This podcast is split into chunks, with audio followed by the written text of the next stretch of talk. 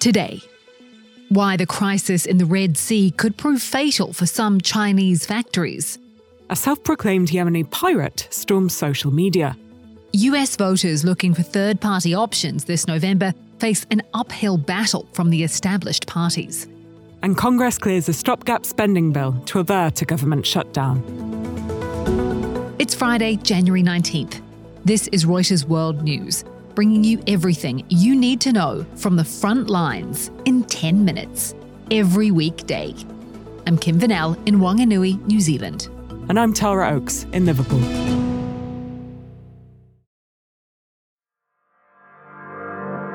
Attacks by Houthi militants in the Red Sea are continuing despite US airstrikes. On Thursday, the Iran backed group fired missiles at an American owned commercial vessel.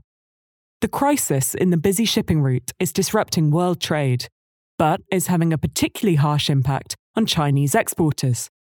Casey Hall is in Beijing. Casey, why is this such a big problem specifically for China?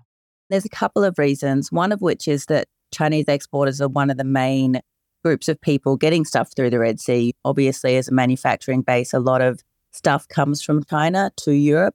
I think for the EU, China is the number one exporter. So it's the sheer amount of goods coming from China is an issue. There is also an issue for Chinese manufacturers and, and exporters that they've just really come out of COVID and the bullwhip effect of post COVID, where there was an awful lot of over ordering and then a lot of orders cancelled as retailers tried to normalize after that. So a lot of these manufacturers have already struggled. Some of them have already gone under. Some of them are hanging on by a thread, and it's those guys who are really going to be impacted by these disruptions. How are companies that rely on these exports responding? I have heard reports of some companies like shifting more production to factories in Turkey, for example. There was another person we spoke to who posited that this could be positive for India because India is one week closer by ship to Europe. So even though it is also impacted by Red Sea disruptions, it is one week less impacted each way. And what is the longer term consequence likely to be? So this is really key is that this is really only just starting. So we don't know what the consequences are. But the longer it goes on, the more serious consequences we can foresee. So, for example, right now, ships are disrupted going to Europe. Ships are then disrupted coming back from Europe and they're coming back with less containers, which means there's a container shortage already. That means that stuff that should have been sent out before Chinese New Year, a lot of it won't get sent out. That means that then factories are closed for anywhere from two to four weeks traditionally for the Lunar New Year. And then retailers in Europe could begin at that point to just cancel orders. And so when these factories come back from Chinese New Year, they don't have the orders they're expecting. They have to like absorb that cost themselves. And especially for the sub suppliers, especially for the small suppliers, that hit could be a fatal hit for them. There are factories that are probably going to close because of this. While Yemen's Houthis take on world powers on the high seas, a self proclaimed Yemeni pirate is grabbing the social media spotlight with his Hollywood good looks. 19 year old Rashid Al Haddad's videos have been watched and shared by thousands over the last week, with some dubbing him Timothée Chalamet due to a perceived resemblance to the actor. His posts include several selfies taken on a cargo ship seized by Houthi commandos in November, which was turned into a tourist attraction. Haddad says he's thankful for his popularity, primarily to explain to Westerners why the Houthis have attacked Red Sea ships. The Houthis say their attacks are in solidarity with Palestinians under attack from Israel in Gaza. The United States and other Western countries say the Houthis' actions in the Red Sea are illegal. The US this week returned the group to a list of terrorist groups. As for Haddad's legion of social media fans, he says he's not interested in his looks, dubbing them just a gift from God.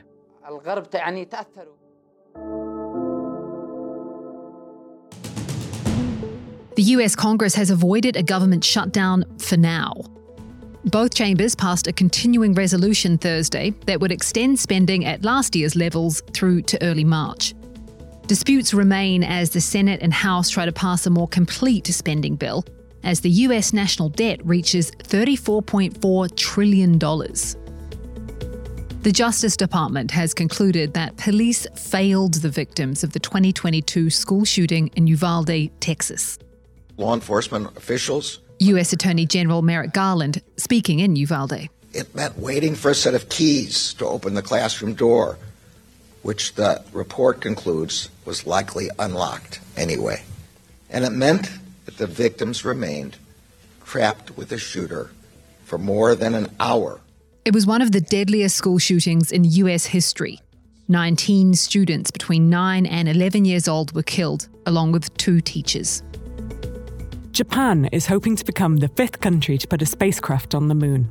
It will attempt a precision landing later today, trying to land within 100 metres of its target. It would be a huge boost for Japan's space program, which has been eclipsed by rival China.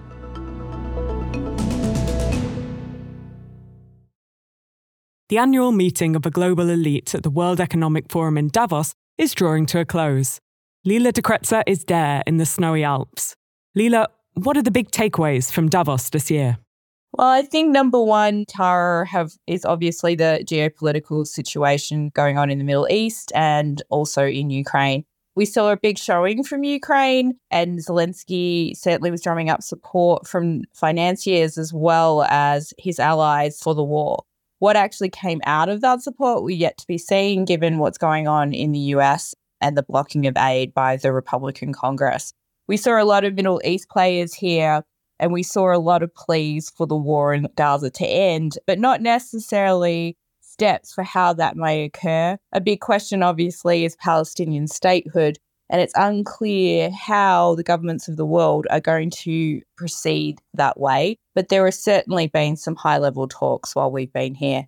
The other thing that dominated the conversation is obviously AI. It's still the buzz of Davos. What we had been hearing, though, and looking for were more concrete examples of how companies are using it to actually make money.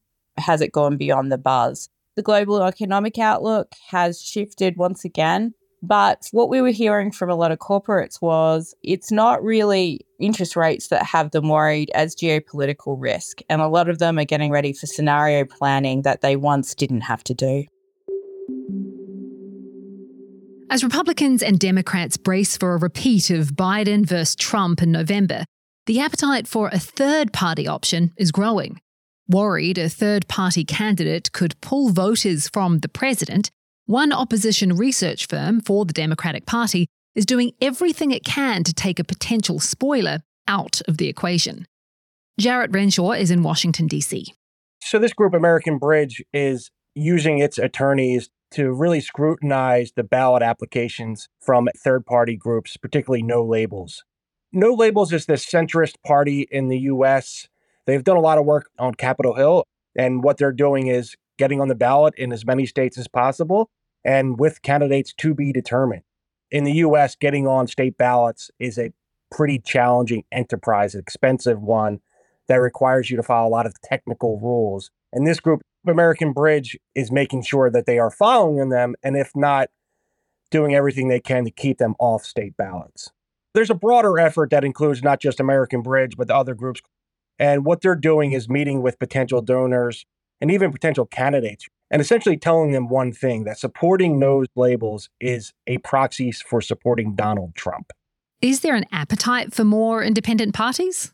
Gallup just recently, it was a major polling company in the US, recently said that the appetite for a third party has never been higher in the US. And that's largely due, I think, to the unpopularity of not only the two major parties, but the two candidates that are likely to represent them in the form of Donald Trump and Joe Biden. What did voters tell you? So I spoke to voters in Maryland and Wyoming, two very different states here in the US. Maryland being very left leaning, Wyoming being very right leaning. And they were voters were at different sides of the same quarter.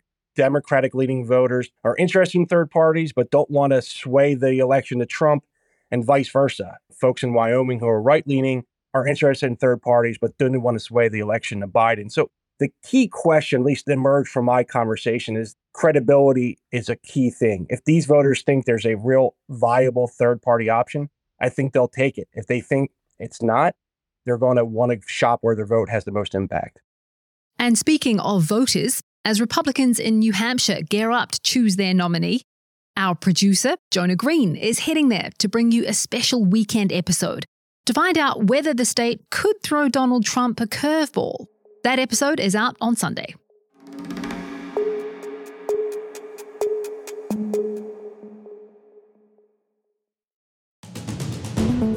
That's it for today's episode of Reuters World News. Make sure you come back over the weekend though. On Saturday, we have a special episode following the migrants bust out of Texas to find out what happens after they leave. And on Sunday, we head to New Hampshire, where after Donald Trump's crushing victory in Iowa, Nikki Haley is hoping to turn things around.